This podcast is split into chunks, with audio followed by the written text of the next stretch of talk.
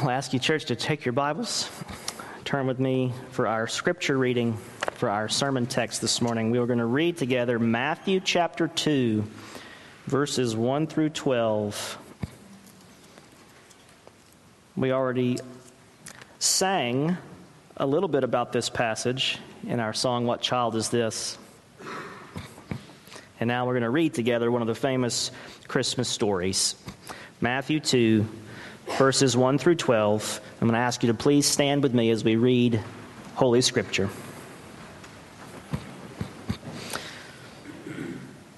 This is God's holy word for us, his people. Now, after Jesus was born in Bethlehem of Judea in the days of Herod the king, behold, wise men from the east came to Jerusalem, saying, Where is he who has been born king of the Jews? For we saw his star when it rose and have come to worship him. When Herod the king heard this, he was troubled, and all Jerusalem with him. And assembling all the chief priests and scribes of the people, he inquired of them where the Christ was to be born. They told him, In Bethlehem of Judea. For so it is written by the prophet, And you, O Bethlehem, in the land of Judah, are by no means least among the rulers of Judah, for from you shall come a ruler who will shepherd my people Israel. Then Herod summoned the wise men secretly and ascertained from them what time the star had appeared. And he sent them to Bethlehem, saying, Go and search diligently for the child, and when you have found him, bring me word, that I too may come and worship him. After, after listening to the king, they went on their way, and behold, the star that they had seen when it rose went before them until it came to rest over the place where the child was. When they saw the star, they rejoiced exceedingly with great joy. And going into the house, they saw the child with Mary, his mother, and they fell down and worshiped him. Then, opening their treasures, they offered him gifts gold and frankincense and myrrh. And being warned in a dream not to return to Herod, they departed to their own country by another way. This is God's holy word for us, as people. Let's ask him to bless our time in this word. Father, we ask now that you would send your Holy Spirit to bless not only the reading, but now especially the preaching of your word. Make its truth open up to us today in a new way. Open our hearts to receive it and our eyes to see it. Show us yourself, Lord Jesus. Reveal to us your glory and let us catch the spirit of this passage and take it with us from this place, conformed a little more into your image. We ask it in Jesus' name. Amen. You may be seated.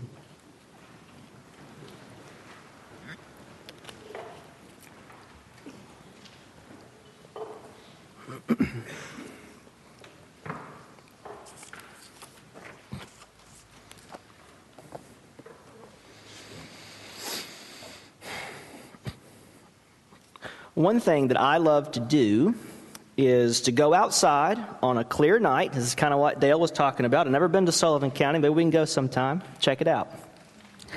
I like to go outside on a clear night and look up at the moon and the stars. Now, I am no professional stargazer. I couldn't tell you what any constellation is. I know maybe one, the Big Dipper. and I know when the moon looks full and when it looks like a crescent. So I don't know the technical terms. I just like to look. I just like to go out there and watch. Now, for anyone who likes to watch the night sky, this month we are in for a special treat on December 21st, I was reading an article this week. On December 21st, the planets, Jupiter and Saturn, are going to align in the sky and they will appear to, to touch each other. They won't be perfectly aligned, but they're going to appear to touch each other in the sky. And this is called a conjunction. Two planets are going to come so close to each other that they're going to look like one giant star. Now, this is an incredibly rare event. Has anybody seen, uh, heard about this or seen an article about it? A few of you, yeah. So, this is an incredibly rare event. According to this article, the last time Jupiter and Saturn were in conjunction this close to each other was just before dawn on March the 4th, 1226. That's the year 1226, not the time. so, almost 800 years ago is the last time anything like this was visible in the night sky. Now, some astronomers speculate that perhaps, maybe, the Star of David that we read about in our passage, maybe the Star of David that caught the eye of the Magi Maybe it could have been some unimaginably rare astronomical conjunction, maybe a triple conjunction between Jupiter and Saturn and Venus. Imagine how bright that would be. And it would be moving across the sky. The ancients, when they looked at the stars, they noticed seven of them tended to move a lot more frequently than the rest, and those were actually planets. And in Greek, the word for planets means wanderer and because they could see them wandering across the sky, unlike any of the other stars, they said those seven, those are the wanderers, the planets. So maybe a triple conjunction happened, and that's what the Star of David was. We just don't know. Whatever it was in the night sky, shining some 2,000 years ago, those wise men from the east observed it. They saw it rise in the sky all those centuries ago. Now, these wise men in our text are traditionally the Magi. The Magi. And these were the ancient Persian stargazers. These were the astronomers and the astrologists of the ancient world. And whatever the Star of David was, these magi understood that something extremely rare is happening. Something they never saw before, something they never imagined is taking place in the heavens. And in that ancient world, this could only mean one thing. Some great sign in the heavens means, it's a sign from the gods, that something incredible on earth is taking place or is about to take place. They concluded that an astronomical miracle must be a sign from heaven that something important is about to happen on the earth. In our passage this morning, we read the story of the journey of the Magi to Jerusalem in search of the great king who has just been born. So I want us to look at three things in the text that these magi do with respect to King Jesus and draw some applications for our own lives in this Advent season. The first thing that the magi do in the story is that they go looking. The magi were looking for the king. Look at verses 1 and 2. Now, after Jesus was born in Bethlehem of Judea, in the days of Herod the king, behold, wise men from the east came to Jerusalem, saying, Where is he who has been born king of the Jews? For we saw his star when it rose and have come to worship him. When the Magi arrive in Jerusalem, they only have one question Where is he? Where is he? Have you seen him? Can you tell me where he is? Well, you see, we're magi. We, we've traveled from a faraway country outside the Roman Empire. And we were in the east and we saw the star. Surely you've seen it. And we followed it, and it led us here to Jerusalem. And we know what it means. It means that some great king must have been born. And here we are in Jerusalem, so it must be the king of the Jews. Where's your king? Where is he? Can you take me to him? Can you show us the way and where he is? Now, the Magi were not Jews, but they journeyed all this way to find the king of the Jews. And you just have to wonder what were they expecting to find when they got there? I mean, they see a star and they draw some conclusions.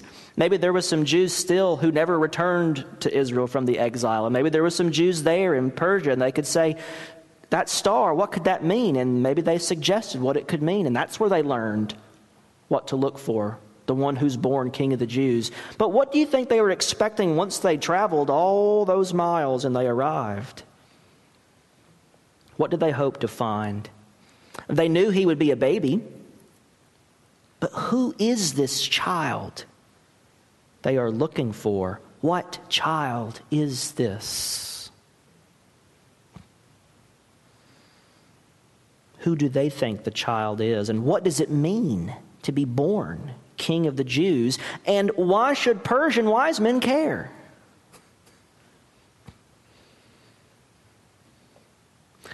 Let me go through a few passages that tell us who this child is. There's, the Old Testament so full of these, but let me just give you a couple. First of all, what does it mean to be king of the Jews? First of all, the king of the Jews is the offspring of Abraham who will bring God's blessings to all families of the earth. God promised Abraham back in Genesis 12:3, "I will bless those who bless you, and him who dishonors you I will curse, and in you, Abraham, all the families of the earth shall be blessed." And later in Genesis 17:6, God tells Abraham, I will make you exceedingly fruitful, and I will make you into nations, and kings shall come from you. There is one great descendant, Paul says, that this promise refers to. One great king who will come, who will be the singular offspring of Abraham, who will fulfill these promises and will bring God's blessings to every family of the earth, to the farthest corners of creation. This king will take the blessings far and wide, far as the curse is found. He is the offspring of Abraham, the one who is to come. Second, he is the descendant of Judah. Remember, Jacob had 12 sons, and one of them was Judah, and each of those sons becomes the father of the 12 tribes. And from the man Judah and the tribe, therefore, of Judah, a descendant will come. So Abraham has 12 sons. So which tribe is the king going to come from? Well, it narrows from just Abraham's descendants down to it's going to come from Judah. The descendant of Judah will come who will rule his people and extend his reign over all the earth. This is Genesis 40, uh, chapter 49. Judah, your brothers shall praise you. Your hand shall be on the neck of your enemies. Your father's sons shall bow down before you. The scepter shall not depart from Judah, nor the ruler's staff from between his feet, until tribute comes to him, and to him shall be the obedience of the peoples. This great one will come and he will not just bring God's blessings to the peoples, he will have his hand on the neck of his enemies, and he will receive tribute from the peoples and the obedience of the peoples. That's the king of the Jews. Third, he is the star of Jacob. The wise men followed a star, and this is a picture the star of Jacob who will rise who will defeat his enemies with the rod of iron. Numbers 24 I see him, but not now. I behold him, but not near. This is someone who's coming in the future. A star shall come out of Jacob, and a scepter shall rise out of Israel. It will crush the forehead of Moab and break down all the sons of Sheth. Edom shall be dispossessed, Seir also his enemies shall be dispossessed. Israel is doing valiantly, and one from Jacob shall exercise dominion and destroy the survivors of cities. This is a conquering king, one who will vanquish Israel's enemies and will cause them to do valiantly, to rise in triumph and victory. And this echoes the language of Psalm 2 As for me, I have set my king on Zion, my holy hill. This is the Lord God speaking. I will tell of the decree. The Lord said to me, You are my son. Today I have begotten you. Ask of me, and I will make the nations your heritage and the ends of the earth your possession. You shall break them with a rod of iron and dash them in pieces like a potter's vessel. This is the offspring of Abraham the descendant of Judah, the star of Jacob, and he is forth the son of David, who will bring prosperity to all lands. One of the most glorious psalms in out of all 150 is Psalm 72. Let's listen to some of this language. This is a prayer for the son of David, King Solomon. And this is a prayer that's ultimately fulfilled in Christ. It says, Give the king your justice, O God, and your righteousness to the royal son. May he judge your people with righteousness and your poor with justice. Let the mountains bear prosperity for the people and the hills in righteousness. May he defend the cause of the poor of the people. Give deliverance to the children of the needy and crush the oppressor. May they fear you while the sun endures and as long as the moon throughout all generations. May he be like rain that falls on the mown grass, like showers that water the earth. In his days may the righteous flourish and peace abound till the moon be no more. May he have dominion from sea to sea and from the river to the ends of the earth. May desert tribes bow down before him and his enemies lick the dust. Amazing. These prayers for this king. And Christ, who is to come, is the one whose presence will make the hills glad, and the trees will wave and applaud his coming. The clouds will rush to shade him. Heaven and earth will do his bidding. He is the great king who is to come. He is that son of David whose praise will endure until the very solar system crumbles to cosmic dust. Finally, who is this child? Who is this king of the Jews? He is the offspring of Abraham, the descendant of Judah, the star of Jacob, the son of David, and finally, he is the servant of the Lord who will save the nations by his invincible justice.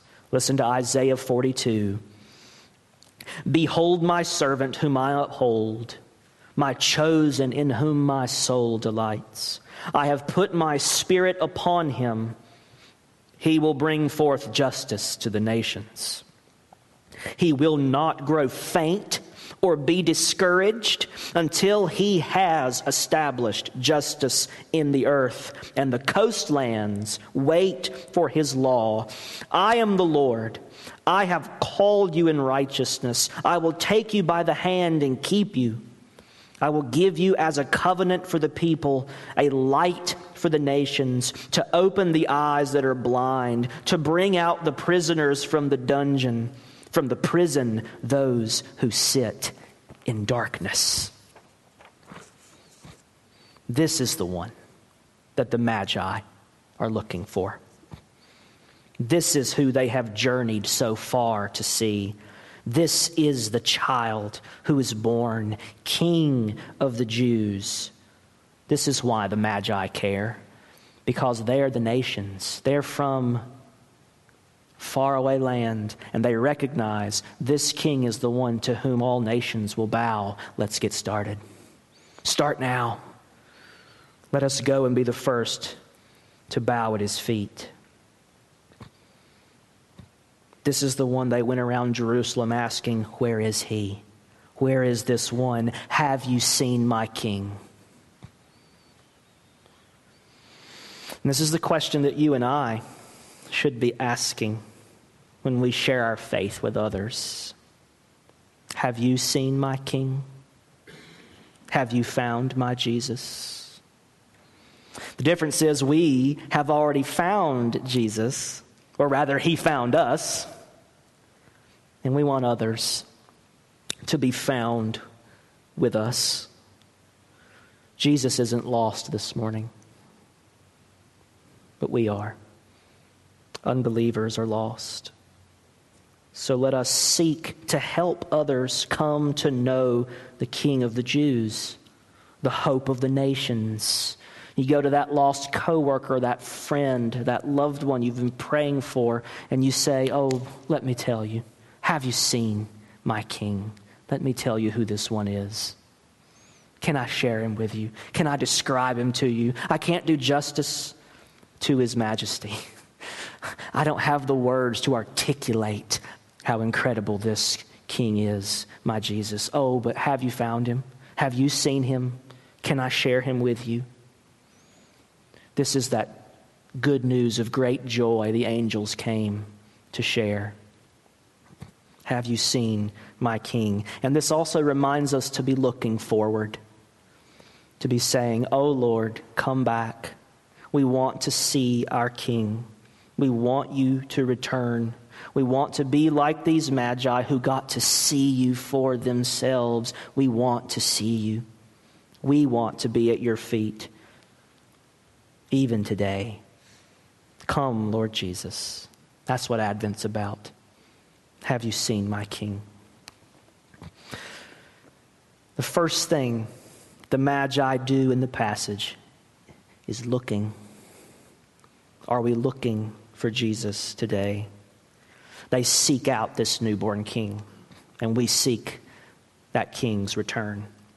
The second thing they do in the story is lauding. Lauding. They rejoice and they worship. They rejoice and they worship. Look at verses 9 to the first part of verse 11. After listening to the king, they went on their way, and behold, the star that they had seen when it rose went before them until it came to rest over the place where the child was. When they saw the star, they rejoiced exceedingly with great joy.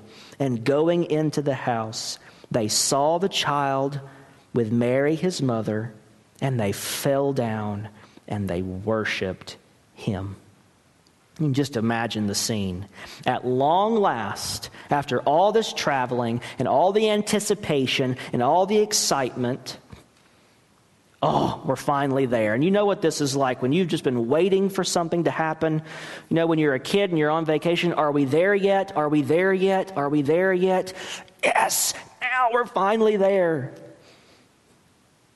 We finally have that thing we've been looking forward to. The moment has arrived. The day has come. No more waiting. Yes, it's finally happening. You can imagine the scene. They were so excited. They were so overjoyed, they could hardly stand themselves. It says they rejoiced exceedingly with great joy. And as they walk into the house, there he is. There he is. The king is there with his mother. And as they gaze upon this child, what do they do?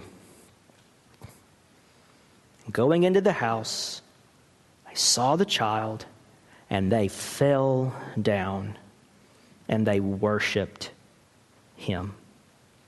They fell to the ground, bowing low in worship. Their exceeding joy instantly turned into awe-struck wonder that put them on their face. And guys, that's what worship is. You want a picture of worship? Look at these magi. Look at these wise men. That's what worship is. It's the overflow of joy that fills you with wonder in the presence of God. Worship is the overflow of joy that fills you with wonder in the presence of God. When they got near to Jesus, they could not stay on their feet.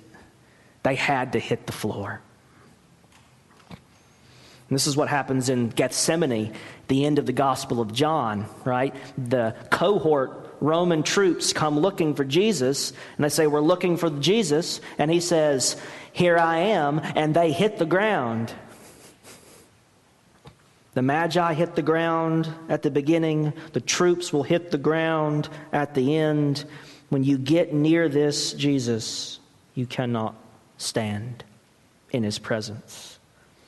With these Magi, we get a picture of what worship is. Their joy overflowed. Now, why should this king be worshiped? Now, did you notice something in this story? This story is not just about one king, is it? All through this story, there's another king, Herod. This is a story about two kings, Jesus and Herod. And did you notice when the Magi got to Herod, they didn't worship him? And he's on the throne. When they saw Herod, no worship, no joy, no falling, no bowing. They didn't even go looking for Herod. Herod actually went looking for them. Look at verse 7. Then Herod summoned the wise men secretly and ascertained from them what time the star had appeared. No one worshiped Herod, but they did worship Jesus. So, what's the difference? What's so different about this Jesus? Jesus is not just the Son of Mary. When they saw the child there with Mary, his mother, they realized, yes, this is the son of Mary. But he is not simply the son of Mary, he is also the son of God. We see this in verses 3 through 6.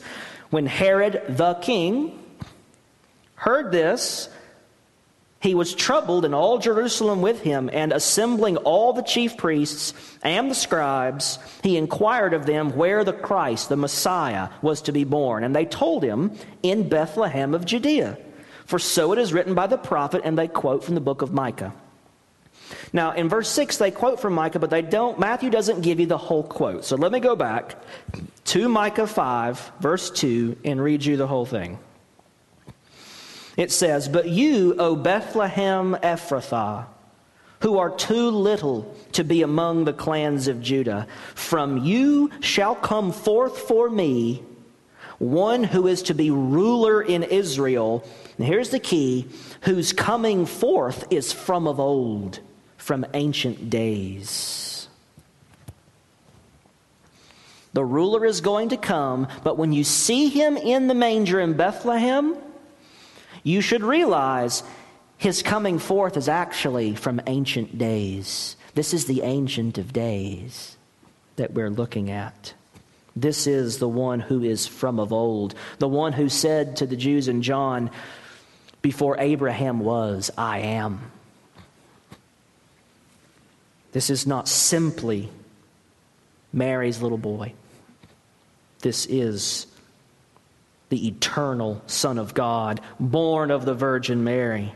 The King of the Jews is, in fact, Lord of all creation.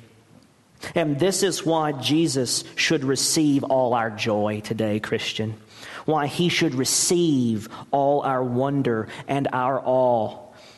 This is why when you get close to him and when you actually have an encounter with the risen, living, reigning Jesus, on his throne today, when you actually meet this one and you touch him and you get a glimpse of him, you cannot stay the same. You cannot remain standing where you were.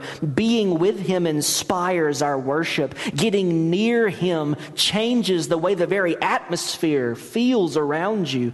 All of a sudden, the air in your lungs is fresher. There's a strength that comes into your soul. You feel it in your bones when you get near this one. When you get near a huge burning flame, you can't get close to it and not feel the warmth and feel the heat. And when you get next to the light of the world, He illumines your darkness and He will set you ablaze for Him.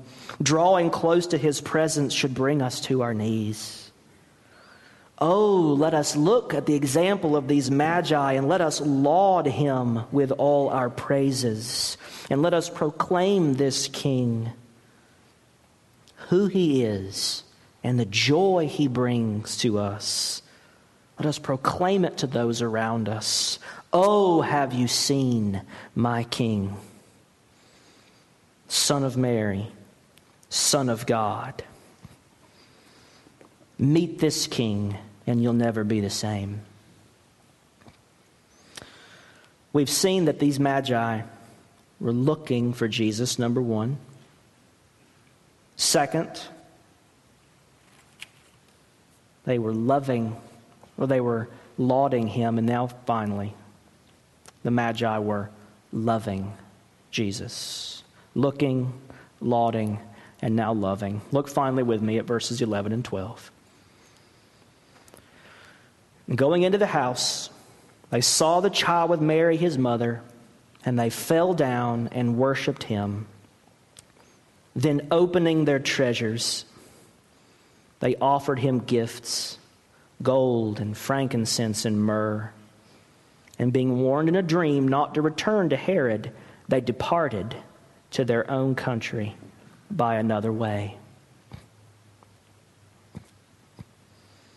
These magi they give this king their treasures. They pay tribute to his majesty as his loyal subjects. They had these treasures with them the whole time. Herod didn't get any of it.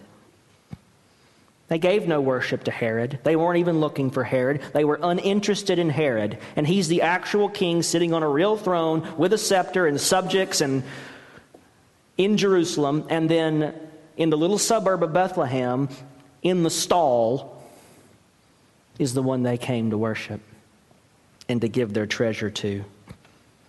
Because they saw not as men see, not as the world sees. They saw as God sees. And they give this king their treasures. They do not recognize Herod's kingship, they proclaim the kingship of Jesus, and they give their allegiance to that boy, that child in the manger.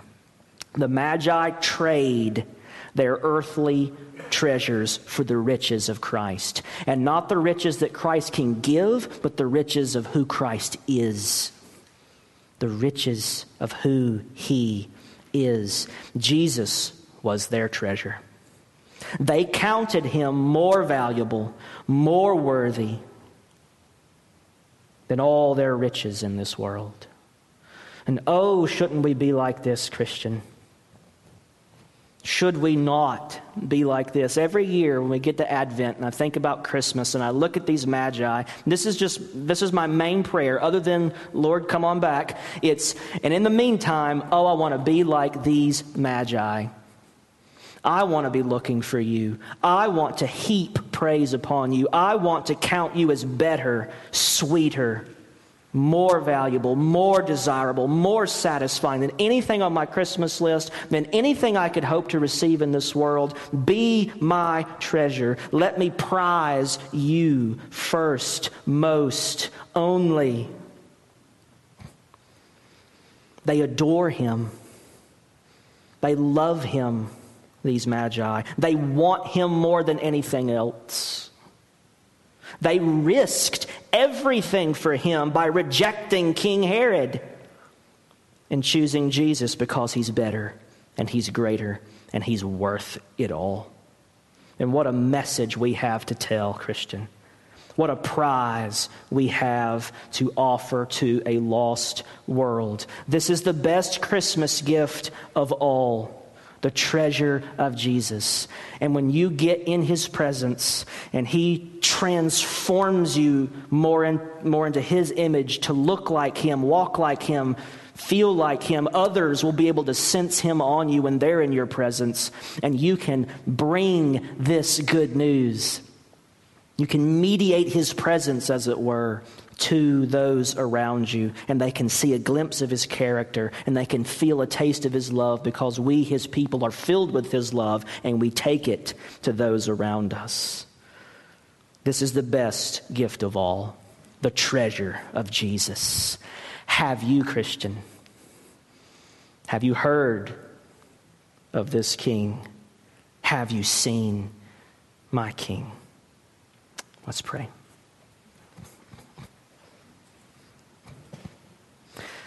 Father, we thank you so much that you have not withheld your Son from us, the one who delights your heart and soul more than all creation put together, more than infinite worlds with infinite beauty piled high into one, could not outweigh the glory and beauty and worth of our Savior.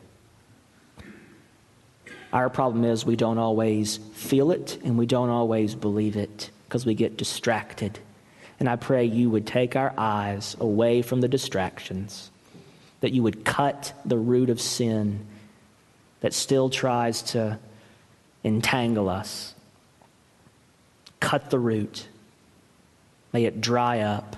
May we find no satisfaction in it and may we turn unsatisfied from the broken cisterns of this world that hold no water but promise us everything.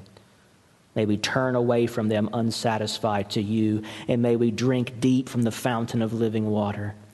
And may we find in you, Lord Jesus, the satisfaction of our eternal longing, the longing of our souls. May we come to you this morning feeling the joy the joy of this good news. I pray that we have seen you today and that we would take what we have seen with us, treasure it in our hearts, and that we would begin to be like these magi, looking for you, praising and worshiping you, treasuring you above all things. And may the world look on and see. And may they ask us, Can we see your King? We ask it in Jesus' name. Amen.